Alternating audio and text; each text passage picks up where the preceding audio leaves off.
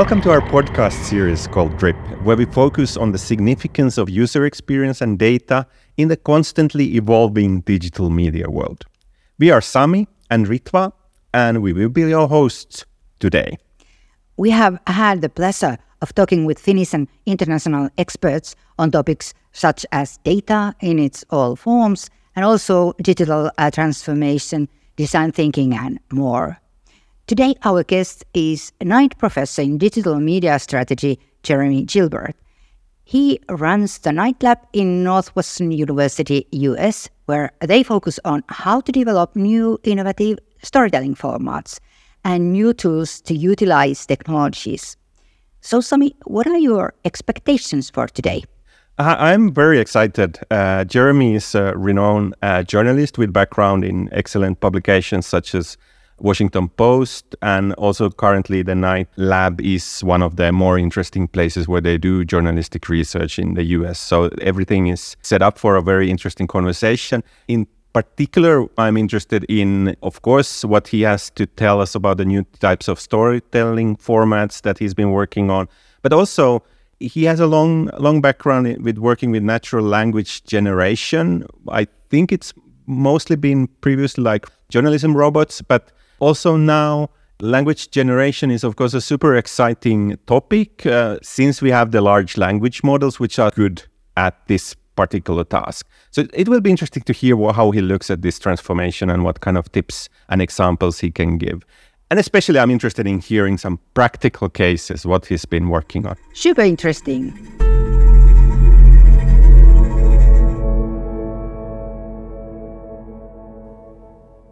Welcome to our podcast, Jeremy. We are excited about how you, as a professor in uh, digital media strategy, speed up digital change and new formats in storytelling. But first, we'd like to hear about your background in news organizations. Can you tell us about uh, your background working for journalism? Absolutely. Before I came to Northwestern University, at least this time, I worked in professional media for a long time. So I worked both in local media, mostly legacy newspapers, although often thinking about digital questions, and then at National Geographic and the Washington Post. In all those places, I was very focused on using human centered design and an infusion of technology to change how those media companies could work, to change how we served our audiences and that's the work that I still do today at the Knight Lab. Cool. Uh, could you provide some examples of how you have used technology to create innovative storytelling methods and deliver more relevant information? We tried, especially at the Washington Post, to use new forms of technology constantly both because we thought that they could benefit our newsroom, benefit our audience, but also because we wanted to know what the capabilities were. Sometimes those technologies were very nascent. So, for example, while I was at the Washington Post, my team created the first virtual reality stories the Washington Post ever told, the first augmented reality stories, the first customized stories, the first machine generated stories, the first 360 video. And in all of these different cases, what we were trying to do is say, what is the ca- technology capable of, but also what do we need? So we also built platforms to help make it easier for editors to assign freelance stories, and we made ways that improved how stories were scheduled. So we were constantly looking at what we do with an eye, the lens of human centered design, and saying, what should we or could we do, especially using this technology? And we would think about how might we engage our audience more deeply? How can we immerse them more vividly in the kinds of storytelling that we do? And it wasn't so much that any one technology would be the answer, but that constantly reassessing what the technologies allowed us to do was the answer. How did you understand better your readers, uh, your audience? What methods you used? We believe very strongly in applying ethnographic methods to understand both the audience and to understand journalists and journalism. The reason we favor ethnographic methods over anything else is because we think a deeper relationship with a handful of users, especially extreme users, usually provides the insights that enable us to design for all users. It's not to say that we don't appreciate quantitative methods or other forms of qualitative methods. We can take advantage of a focus group, we can take advantage of a survey, and we've done that kind of work. But when we do ethnography, when we study how people are using media or how people are creating media, is when we usually have the deepest insights. The, the moment where we say, ah, I see the gap between what is happening now and what ideally would be happening. And sometimes technology allows us to to fill that gap. Sometimes it's about um, organization or other more explicit methods. But in all of these cases, it's only through the deep study and ideally watching as the users either consume or create media that we realize what these insights should be. Right. Why is the use of technology uh, this important in journalism? What do you think? Is it important? Technology is so critical in media and has always been. In fact, many of the ways that we define different types of journalistic organizations all point back to technology. In the United States, we talk a lot about freedom of the press. It's enshrined in our Constitution. But the press itself is just a form of technology. It's just a way of, dis- of creating and distributing news and information. And so we've always talked about that. It's not necessarily that you work in a newsroom, but that you work for a newspaper. Well, the paper is a form of technology. It's not that you work in video based journalism. Oh, you're at a broadcast station, or that you're at a radio station, or even that you create a podcast or short form video. You know, we define not necessarily the journalistic act of telling stories as journalism, but the way that we get it into the hands of people. So technology has always been critical. I think the other thing is that our our journalistic methods often follow news consumption patterns. So rare is the time that journalists are the first to move into a new technology space. Often what we do is we say we have a story. Our audience might be interested in that story. Where can we take that story to where the audience already is? Oh, they're reading printed books. They're listening to the radio. They're watching television. They're consuming TikToks on their phone. Then we say, okay, let's take the journalism there. So I think technology is usually critical because it allows us to reach the audience where they want to be reached in the form that they want. I think, if anything, most media companies don't do enough to say, how can we help our journalists tell better stories through the use of more technology? Or how can we more rapidly get to where our audience already is in terms of its consumption of media and bring our news there? Uh, you already touched upon it, but our current project, uh, which is associated with this podcast, has this brief of figuring out how to best use data to improve the uh, media customer experience. I'm curious, what are your thoughts on these topics, and do you have some experiences where you've been uh, struggling with this same question? As researchers, we absolutely love qualitative data. That's where we see these really deep insights, these behavioral patterns that have yet to publicly emerge. But the truth is, that ethnographic research is a lag indicator. It shows what has already been happening generally.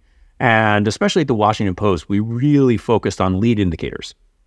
How can we see something about human behavior before it's too late to change it?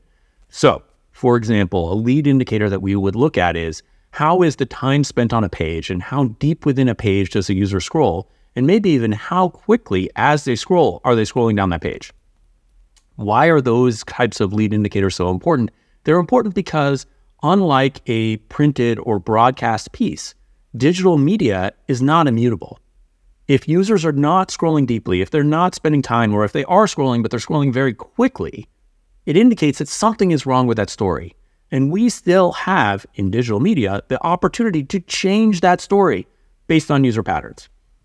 So I think from a media consumer standpoint, having quantitative data that we can use to then make actual changes in real time when stories are not resonating or when stories could be better or when we can see what traffic patterns are and find opportunities to tell new stories hugely important.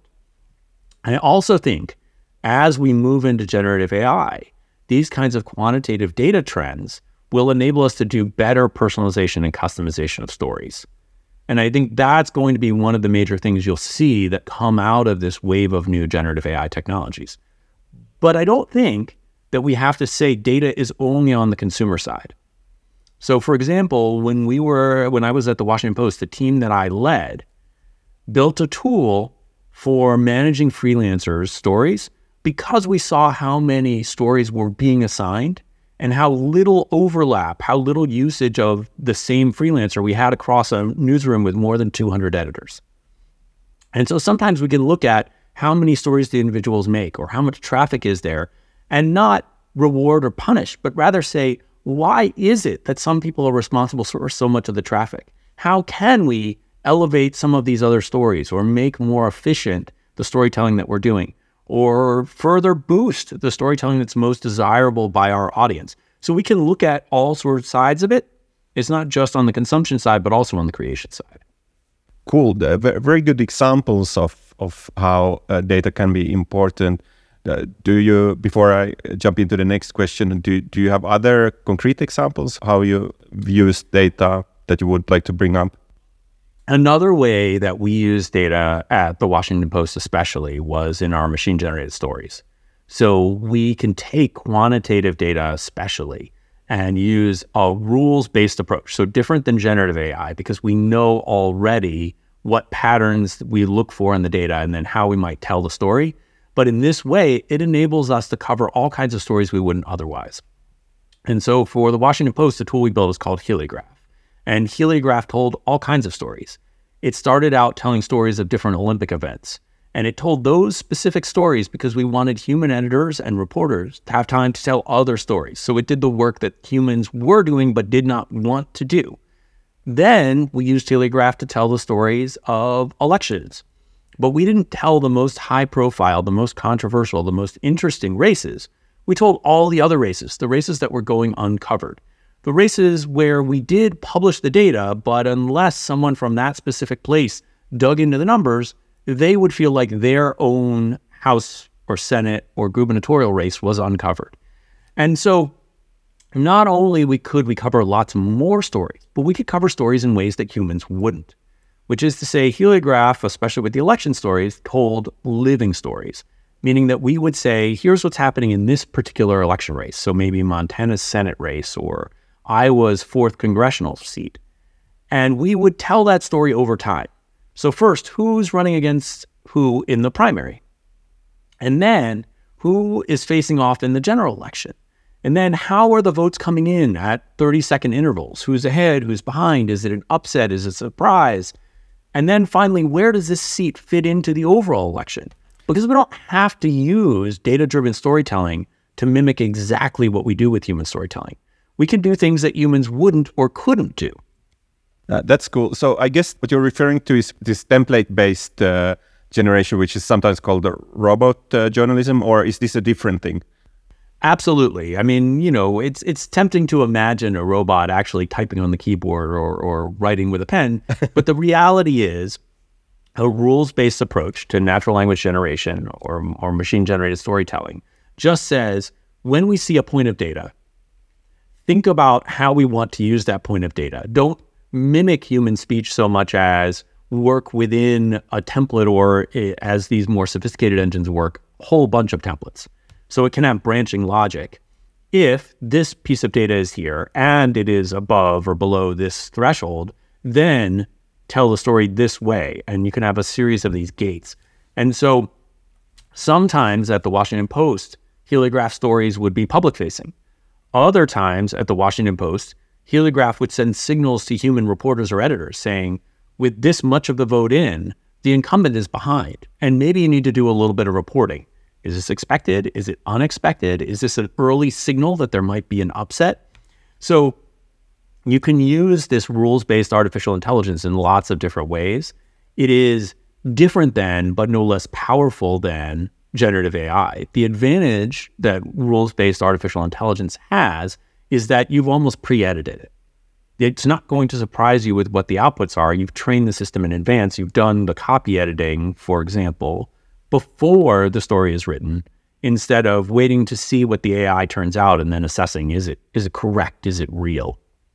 Super interesting. And uh, let's go back to the generative AI of these days a bit later in the podcast. Tie this knot again, then not to get too much into the weeds, but two questions regarding the, the heliograf. Do you also have sort of outlier detection there? So you could sort of uh, boost some of the stories with certain um, events that you can see in the data because you can see that this is uh, extraordinary compared to everything else. One of the great things about a system like Heliograf is you can write in not only different kinds of stories. So this is we we also used it for to cover high school, secondary school American football. And so we would talk about a heroic performance. When did an individual do much better than was expected? We'd talk about games that ended in the last minute because again, we know when each of the scores happen. We would talk about record breaking games because we know what the records are. So, did you have more wins than any team had? Did you win by a greater margin? Did you have more losses? Um, you know, is this a certain number of times these two teams have played? But also, sometimes we have to audit the data. And that's the other side of using this approach where we can say, well, wait a second. No one has ever scored as many points as this team or broken a record by this many seconds. Maybe a human needs to go and check that. It's not that it's automatically wrong, but it might be because sometimes the data is dirty and sometimes a decimal place point goes in in the wrong place or sometimes a human misenters some information. And so even a system that is capable of automatically publishing, you might put in some thresholds and say, if it's below this or above this, flag a human. Just have someone look at it. Maybe it's correct but maybe it's not. And even if it is correct, maybe that's a time that a human should write a version of the story instead. Because maybe, you know, the, the player who scores 100 points is so unexpected and so unique that we want to feature it. But normally, many of those stories went untold, so we wouldn't realize at the time that this heroic performance had taken place. So, on both sides, is it worth treating in a special way? And maybe it's a mistake, we can use an automated system to help us. And that's one of the ways that artificial intelligence, I think, is really complementary to human reporting and editing. That's super cool. How, uh, because the way you described it, you can use it for content production generation, but also for discovery. How much did Heliograf become part of the sort of operating system of Washington Post, or was it the tool you would reach for when you think you need something special? Heliograf, in particular, because of the way it was built, was not a generalizable system. So you couldn't aud- you couldn't say, "I would like to tell a city council story today and a sporting event tomorrow." So each time that we wanted to tell stories with a natural language engine like Heliograf, we had to figure out what the templates were should be, and we'd have to figure out what the thresholds are and what the data sources would be. And so eventually do I see tools like that becoming more extensible? So you could say, I'm working on a story like this. Tell me when something crosses this line or is below that line. Absolutely. I think that is part of the direction that we are going. Uh, Heliograf debuted in 2014. So we started before a lot of the, the tools that we have today were quite so powerful. But I think you'll see more and more newsrooms start to say, how can we think about artificial intelligence in a hybrid way where humans set the limits, give the tasks, not necessarily turn an AI loose to interpret and publish its own stories, but to assist in the generation of human stories. Cool. We talk about data and we talked about human centered design, which you talked about that you have a background uh, as well. And my question is more general how do you think um, these two domains should sort of intersect in the media industry? Do they intersect? Should they? What, what is your sort of analysis of the current state? I think data and human centered design are codependent. Yes, we believe strongly, I believe strongly in ethnography, and that's that's what our lab does. But you can't do that in the absence of data you can think about how data and human centered design intersect in a lot of different ways. But if you want to identify extreme users, data can be very valuable for that. It can tell you who's visiting the most or who's visiting the least or who spends the most time or shares the most articles. And those might be the people that you want to study more deeply to understand why do they do those things? Why do they love your product so much? Why do they represent it that way? Or you might say, based on demographic trends, this person should love our content but they don't. Why don't they? What is their life like now that they don't have a natural space to get news and information that we believe to be so important and so valuable? So, finding who to study is one area where data and human centered design intersect. A second thing we need to think about is once we have the insights and we start to design and experiment with what we can do to to fill the gaps in the information diet or to create stories in a better, more efficient way, we need to know do those things work? And yes, we can check it with more ethnographic research, but sometimes the most efficient way is to say, do we see a quantitative difference?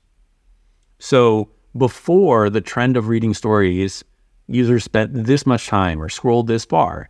After we intervene, do they scroll farther? Do they spend more time? Or, or maybe we're looking for more efficiency. Maybe we want them to spend less time. But whatever the goals are, in a measurable way, we can look at the data and say, okay, have we achieved based on our our hypothesis what we expected? So I think data and human centered design go together very naturally. I think they should be used together. I don't think one is a substitute for the other. I do think many newsrooms are quicker to embrace quantitative data than they are human centered design methods. So, part of the reason that we advocate so much for an ethnographic approach is just because we see less of it, but I wouldn't want to do one without the other. That makes a lot of sense. Let me ask one clarifying question before I hand the mic back to Ritva.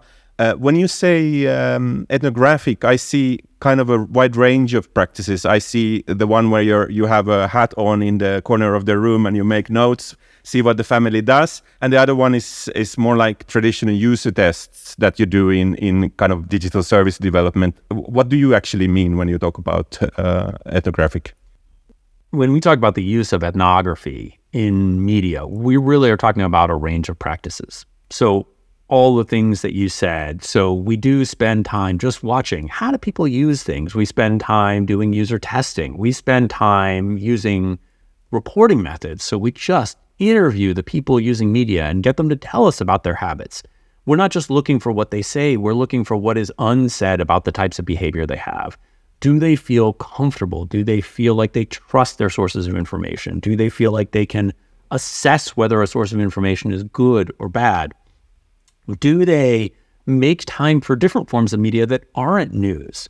Why do they choose to spend time one way instead of another? So, really, truly a wide range of methods. It is great to be able to embed yourself in a situation and watch not just what people say they do, but what they actually do. You know, some sometimes people want to own up to the scrolling that they do in TikTok or Instagrams. Sometimes they don't. Uh, sometimes they talk more aspirationally. Oh, of course, I love international affairs and local accountability reporting, but actually, maybe they're interested in sport. Maybe they're interested in celebrities. So, a combination of these different methods, watching what they do, but also hearing what they say, allows us to develop these deeper insights about what their behavior would be if no one was watching, or where the opportunities, the gaps are in their consumption habits, or why they make the choices that they do. And that's what allows us to make the most interesting products. As the Knight Professor in Digital Media Strategy and head of Knight uh, Lab, can you describe what types of uh, projects you typically work on? So, the Knight Lab is a community of media practitioners, technologists, and designers. And it's a combination of faculty, staff, and students. We believe very strongly that the best way to educate our students is to have them work alongside us on projects that have impact outside of the university.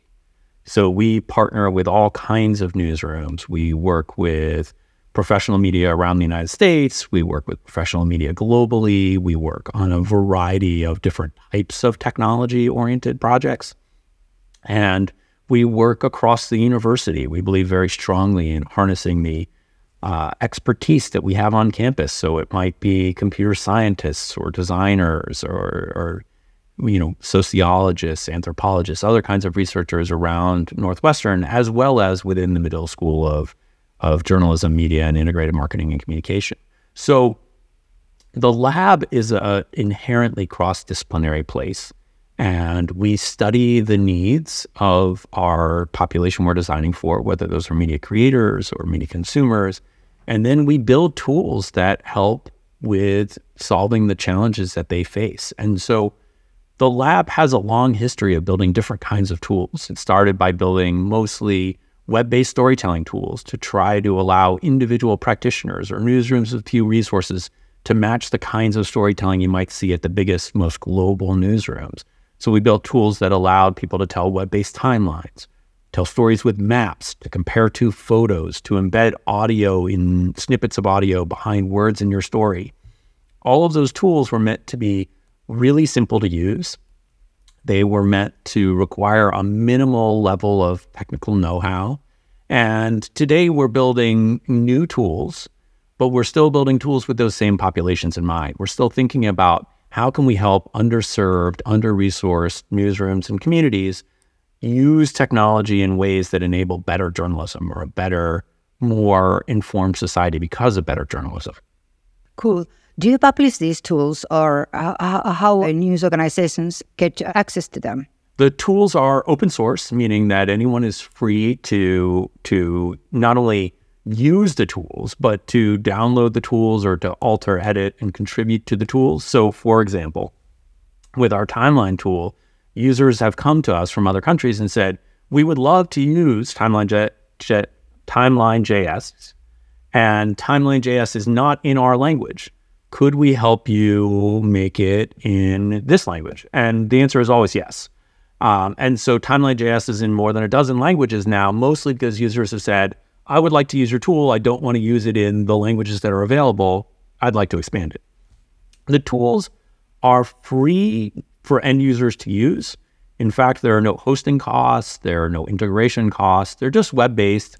There's an embed code like you might embed a YouTube video, and you can drop these in. The lab supports the cost of maintaining. Uh, we generally, not always, but generally rely on systems like Google Sheets, where you can store the information that appears in the timeline. So the sheet is accessible to you and only you. You make the uh, changes you need, and all shows up in the timeline. The goal really is to create very simple tools. We don't want the people who use our tools to have to pay anything if we can help it. We don't want them to have to know particularly anything about technology to use it. We just want to make simple to use, valuable systems. And we've had an array of users use these tools, not just journalists, but educators, storytellers, and and we love that. It's you know, journalists are the users generally or or people in marketing and communications that we design for, but the idea that others want to use the tools too is great. Very helpful. Good. If we talk about uh, a little bit about relevance of journalism, what do you view as the most significant challenges facing journalism today? I think there's no doubt that consumers have more media choices than they have ever had before. And media looks more polished from all sources than it has ever looked before. And so that leads to these twin challenges. At any moment, I can access almost any movie, any song, any book that I have ever heard of. And so we're choosing whether or not to consume news alongside that if you think about even 40 years ago, we were often saying either I would read the newspaper or the books that were in my house. I would listen to what's on the radio or see what's on TV or watch, you know, recorded media in my house. Today, everything is available at any moment. So customers, consumers have more choice than they have ever had before. That's one thing. Two, there is this huge issue of trust which is that anyone making any kind of media can look as polished as a professional. So you can't use quality signals anymore to say, is this information relevant, believable? Why is it being made? Uh, is it malicious in its intent? Those are things that are much more difficult to see now. So these these two options or two challenges that we face around so much more choice and so much less trust are huge challenges that that really weren't challenges even recently. Yeah. For example, if you talk about news avoidance, how do you view on this matter? I, I think news avoidance stems from a couple of different things. One, lots of people don't feel like they are the target of news that's created. So if you look at young people, we've been studying young people in the lab recently oftentimes they feel like news is created for someone else. They believe that they should consume news. It's an adult behavior to consume news. And yet the news doesn't feel relevant. It doesn't feel interesting. It doesn't feel like it's produced for them. And so maybe they avoid it for that reason. Maybe they avoid it because the news is too complex. You have to follow so much background, understand so much background to be able to know what's going on today. So that's a, a, sort of second challenge. But also, a lot of the news seems grim. And for many people, they say, oh, I can either tune into my my personal social network and see an idealized version of the lives my friends and family lead, or I can find out about how the climate is worsening, how there's war everywhere, how there's food insecurity, how there's poverty. And it's not to say that we shouldn't, as journalists, cover those topics, but that when the mix feels like either in your personal social network it is only happiness or mostly happiness, and professional media only gives you unhappiness, it can lead to news avoidance. And then finally, there is this issue of trust that I think more and more we're seeing people question the motives of professional media because politicians are alluding to this isn't trustworthy or because they read about how you know maybe professional media companies are responding to profit motive or responding to audience motivation instead of just doing what they perceive the news consumer to be important and so we have to confront all three of those things and we have to confront them in a non defensive way. It's not enough to say, you should want our stories. We have to figure out why don't they want our stories and what can we do that can bring us inside that circle of trust? What can we do that makes our stories more relevant and more accessible? And I do believe that human centered design and technology will help us with that, but it also requires an open mind from journalists. Yeah. Do you think uh, that when, for example, technology has um, involved a lot. Uh, we have to more concentrate also on what kind of uh, storytelling formats we are offering for journalists. Is it also a question about uh, creation and new kind of uh, formats? Absolutely. If if journalists don't go to where the audience is in the format the audience wants, in the way that the audience wants those stories, we are not taking seriously our mission-driven profession, which says news is important if news is only important if you come to us in the format that we choose to share when we are ready to give it to you, we're probably not actually doing our jobs. One of the big challenges in media today is that our history is in a one to many model. The economics of journalism benefit most from the one to many model. We make one form of the podcast, we make one form of the story, we make one form of the video.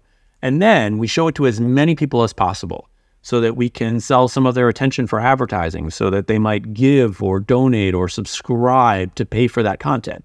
And that has been the most efficient way to create journalism economically forever.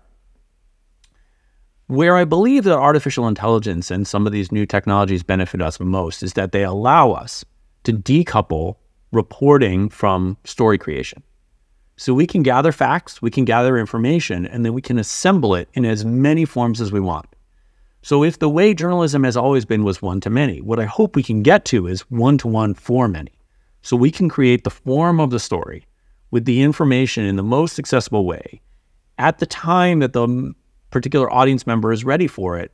That gives us the best chance of getting the information where it belongs. But one journalist can't create thousands, if not millions, of variations. That's why we need technology. Super interesting. So let's dig a bit deeper into this AI bit that everyone's uh, busy with now currently. But before we go deep, maybe we go up uh, for a second. So uh, we are in a moment that is sort of comparable to cycles of transformations in society, but also, of course, in media. So we had the mainframes, then we had the PCs, then we had the internet and lastly, mobile devices and, and phones in the past. I guess uh, one can assume that AI is a similar transformation. My question to you is how do you think this cycle is different from these past ones? I think one thing that is different about artificial intelligence than other forms of technology change. There was a moment that no one left the house with a mobile phone. There was a moment that people left the house with mobile phones that basically only allowed you to call or text. And now there's a moment that people leave the house with smart devices that allow you to do anything that you can do on a desktop or laptop computer. The thing that is different about artificial intelligence than that is that artificial intelligence has this habit of feeling magical in the moment and pretty soon after being mundane. And this magical to mundane transformation happens so quickly. So if you're old enough, you can remember writing on a computer a paper where at the end you were responsible for making sure the spelling and grammar were correct. That wasn't even a thing that was possible. And now I think most people, even children learning to, you know, learning language in school, automatically have spell check and grammar check built in. And nothing about that feels like artificial intelligence. When I'm texting, I'm more frustrated when Android or Apple's iOS don't prompt me with the right word than I am amazed when they do. I just sort of expect that they are good at predicting what word should come next and they can help me actually complete my thoughts. Right now, generative AI is in the magical phase. It really feels because these large language models are so good at prediction and we are so unaware of how much we telegraph our questions that something like ChatGPT seems like magic when it answers the question. It's not to say that these technologies aren't incredibly powerful. I think they are. There is so much we will be able to do that we were never able to do before. What will be different than some of these other technologies that may feel less like a glacial shift is that as soon as we get used to it, it'll feel mundane. And while it is true that I don't think anything of the fact that I can make reservations or get directions or answer emails or write my next paper all on my phone, I recognize that it allows me to do a lot of things that I couldn't otherwise do without it. I don't know that we will notice generative AI as it becomes more fully infused in our lives. I think it will just feel like it was always there. And that is something that's pretty different. On the other hand, I think that generative AI gets us much closer to a more natural way to communicate with computers. And that part is very transformational. And I think what you will see is a generational divide and the generational divide will be similar to other types of technology, which is to say, there'll be some users who came of age during the adoption of generative AI. And they will end up bridging between the people too old to comfortably change their habits and too young to remember when there wasn't generative AI. But that we'll see that sort of same adoption where 10 years ago, there were all kinds of funny videos of people teaching their grandparents to use a tablet and videos of babies using tablets without being prompted. I think we will see some of the same. Who are the people who adopt generative AI most quickly? Who are the people who can't remember that there was life before it? And who are the people who never quite feel comfortable with generative AI? But I think the most important thing to remember, as we have with all these different technologies, is that we are really bad at predicting what is unlocked by these technologies. I don't think when the iPhone debuted that anyone would have said, this is the end of paper boarding passes. But it is. And I think in the same way, we have to ask, what is it that generative AI is going to enable us to do that we can't even imagine today needs to be changed? And that's, again, why I believe so strongly in human-centered design, is we need to find out what are the opportunities that generative AI can fill and then use them rather than what is it that generative AI does that is most close to something we already do? Because that's probably not the best use. Super. How do you see it will transform the media and newsrooms? I think first, we'll see generative AI help us scale our efforts. So it's going to be plugged in to make us more efficient at the things we already do. And you've seen some really good examples of this. So, baked into Google Docs, at least for some users, as you type, it helps you generate the next few sentences. Large language models are great at that kind of prediction. It's pretty natural. You see people thinking about it in a way that helps them replace an inefficient form of search. It's hard to remember because Google seems so efficient, but that search engines like Google and like Bing really give us a multitude of answers when actually, if we ask a question, we probably just want one. We want one answer in conversational form that feels complete and trustable. And so you'll see generative AI work on things like that. I have seen lots of colleagues who smartly are integrating generative AI in ways that help them transcribe interviews, in ways that help them test out different kinds of headlines, in ways that help them generate quizzes or summarize information. And all of those are good and valid and useful, but also not the ways that I think will end up having the most impact. Because that's us using a new technology for things we could already do. And I think the things that we are only starting to ask ourselves, why do we do it that way? That's where generative AI in the long term will have the most impact. Cool. Do you have projects now that are addressing these kind of questions? I'd like to hear about them. And also, kind of, I'm interested in how you see this trajectory of development that we have seen. I don't see generative AI as a complete replacement for structured natural language generation. In fact, right now in the lab, we're working on a project with a Puerto Rican based news organization who publishes primarily in Spanish. And weather bulletins from the National Weather Service in the United States go out in English and Spanish when time and resources are available, which isn't always when there's impending storms. You know, they're busier when it's most important. And so we are looking at taking a feed. We're working with the Associated Press on a grant from the Knight Foundation to take a feed from these weather services and automatically translate into Spanish the latest weather bulletins. It's important that we make sure that the system does not hallucinate. It's important that we know when to tell people that a severe storm is coming. It's important that in that moment, when the human reporters are busiest preparing for the storm, preparing to cover the storm, that we tell that story in as many ways as the audience needs. So, using a rules based system, we know what the outputs will be. We can predict, we can put in place those guardrails to say if something is outside of this range, flag a human. But we can also use this automated automated translation layer to put out stories in all kinds of different forms. We can write tweets, we can write Facebook posts, we can write blog posts, we can write an email newsletter.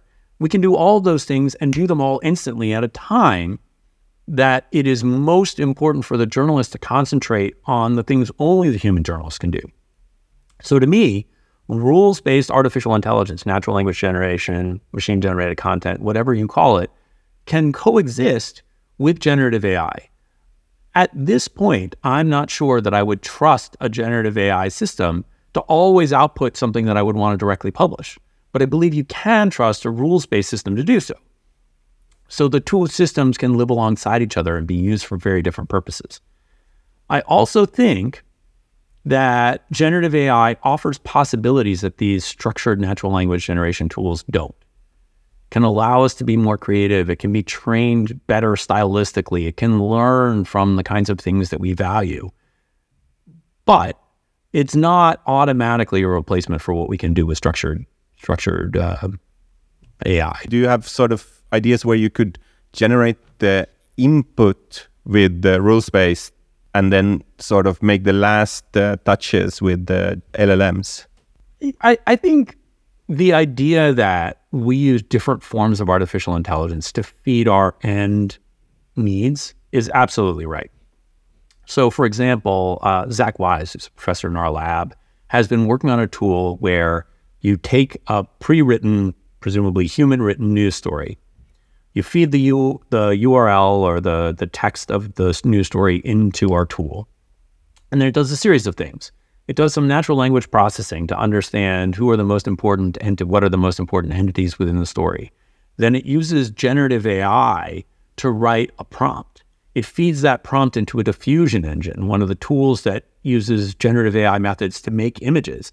And then it makes a series of different images but those images don't happen just solely from the generative AI prompt. It also includes some rules based direction. Here are the things that we think are important. We need to make sure that the images are diverse. We need to make sure that the images follow these other conventions. We need to make sure that stylistically the images are appropriate. So, what you see there is a series of different types of AI all feeding together to make one system. And I think we'll see a lot more of that. So, it'll be a combination of what kinds of direction can we give it through prompt engineering. Um, and then what kinds of outputs and how do we assess whether those outputs are what we want? And I do think It's not that we will never get to a point where we can trust generative AI. I suspect we'll see more and more of that as the models get better and our tolerance for what the models put out get better. But that we'll still want to use a variety of different methods in the same system. And and that's where I think this combination of existing tools will get us the best outputs. Exactly. So so of ensemble systems that takes different uh, different approaches to. Yeah, that makes a lot of sense. Uh, what about this? Uh, uh how can how can we use AI to personalize and engage users? You were uh, depicting a world where don't know if you mean so far as even you know you we all would have a different version of that same story. Is that what you're envisioning? When we talk about personalization, we can't talk about it without talking about intention. So, is the intention to give people radically different versions of the same story, tell people fundamentally different things about the same event? Or is the intention to make sure that everybody has the same understanding of the event, acknowledging that people read at different levels, that people have different background on a particular story, that people have different amounts of time or respond differently to different forms of media or read or watch or listen on different devices. And so, one kind of personalization puts us all in our own camps and allow us to sort of sit and stew within our own prejudices. And the other says, we are going to meet you where you are and get everyone to a similar understanding. The latter, getting everyone to the same understanding, but acknowledging it's going to take different forms of the story, seems hugely important to me. If we can use tools like generative AI, and we're building prototypes in the lab to do this, to help people get to that goal of understanding what news is about, that is at the heart of our craft. And if it takes everyone getting a slightly different version of the story so that we have a common understanding, that's great. The technology enables us to do that. We don't need one form of the story to have one understanding of the story. We need many forms of the story so that we can get to that one understanding. So, what are specific prototypes that we're working on? For example, most of the very important news stories of the day are told in running accounts. So here's what happened most recently in the talks about climate change, or in the trade negotiations, or in the ongoing war, or in the political situation. And it is very dependent on what happened yesterday and the day before, or maybe even in the hours before. And it pretends that all news consumers consume news like journalists, that every time a news story goes up, we read and read and read and read. We know that doesn't happen. We know from analytics.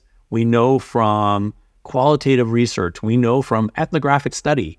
Sometimes people read obsessively and mostly they don't. And so we built a tool in the lab that says using first party data. How recently have you come to the website? When did you last read a story on this topic? How many stories have we published on this topic since you last read one? Well, here's a new story on this topic, and we are going to generate a summary just for you of all the stories you didn't read. And we're going to use generative AI to do that. And that is a little different for almost every user, but it doesn't hurt you in any way. All it says is, I'm going to close the gap of background knowledge. Another example is that some users have a deeper understanding of the people, places, and things mentioned in a news story. And so we can harvest through that news story the most important people, places, and things. And we can explain, define them for users. And so if you need that background information, great, consume it, click on it, read it, view it. If you don't need it, skip over it, and we'll save you a bunch of time because you already know who these principal figures are. A third way to think about it is for some of our users, we mostly work in English language media, some people, English is a second language. Some people are learning English even as a first language right now. We can write and rewrite a story at different linguistic levels. We can keep the same complexity of the news and information, but we can make the, the, the words themselves more accessible. So if English is your second language, you might have a really good understanding of how global systems work, but you need a plainer form of English.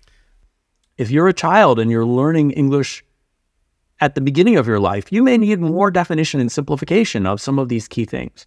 So, in all these different ways, we can do personalization, but we're not pandering.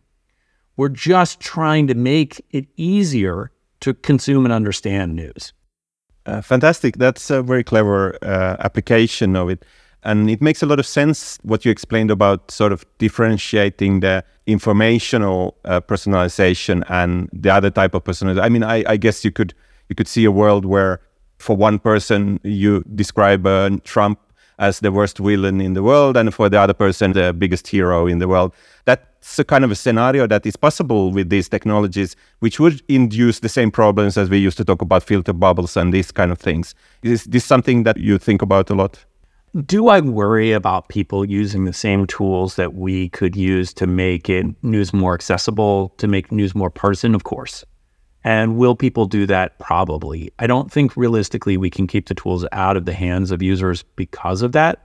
But we as journalists, and especially I hope the tech platform, should be thinking about how do we ensure that the news that people are finding is the most valuable form of news and not a form that that focuses them on their prejudices or or retreats them to their camps. I think that there is a risk there. I think that also we can't ignore the fact that some forms of language and framing are more acceptable, more more valid to different groups. And so we, for example, in the lab have played around with the idea that we can understand partisan language and we can try to recast the same set of facts in language that is more resonant for people with particular partisan beliefs. So I think if you say two fundamentally different things, you know, one story says in, in the US, President Biden is a criminal. And the other story about the same information says that former President Trump is a criminal. And, and they're showing two different sets of facts. That's a problem. If, for example, you want to talk about climate change, and for liberal partisans, you want to talk about the, the need to slow climate change, and for a more politically conservative audience who talk about how important it is to conserve natural resources, and we're getting at the same point, that's fine. If the value of EVs for one person is framed as in you don't have to pay high gas prices, and for the other person it's you're saving the planet, you know that that kind of thing to me is okay as long as we're getting at the shared understanding of facts. Now, how do we deal with these bad actors? I think that's difficult, but frankly, I think story discovery becomes the most important part there. Are we through our our search tools, through our tech platforms, are we surfacing the best kind of information? Or are we allowing the most vitriolic, the most divisive information to be public? It's not that journalists don't bear any responsibility here but we probably can't solve this problem alone. What we can think about is how do we make experiences where our consumers come to us specifically for news and information as good as possible? And maybe in that way, we can protect people from some of their worst instincts by making them more habitual users of better news. Wow. Thank you. This was fantastic. Thank you for, for joining our podcast. Oh, it was really a pleasure to be here. I think you're asking the kinds of important questions that we need to be thinking about. And only time will tell if generative AI is as impactful as we think. But I do believe that a combination of data plus human centered design is the way that we're going to figure it out. Thank you very much, Jeremy. Thank you for your time. Thank you.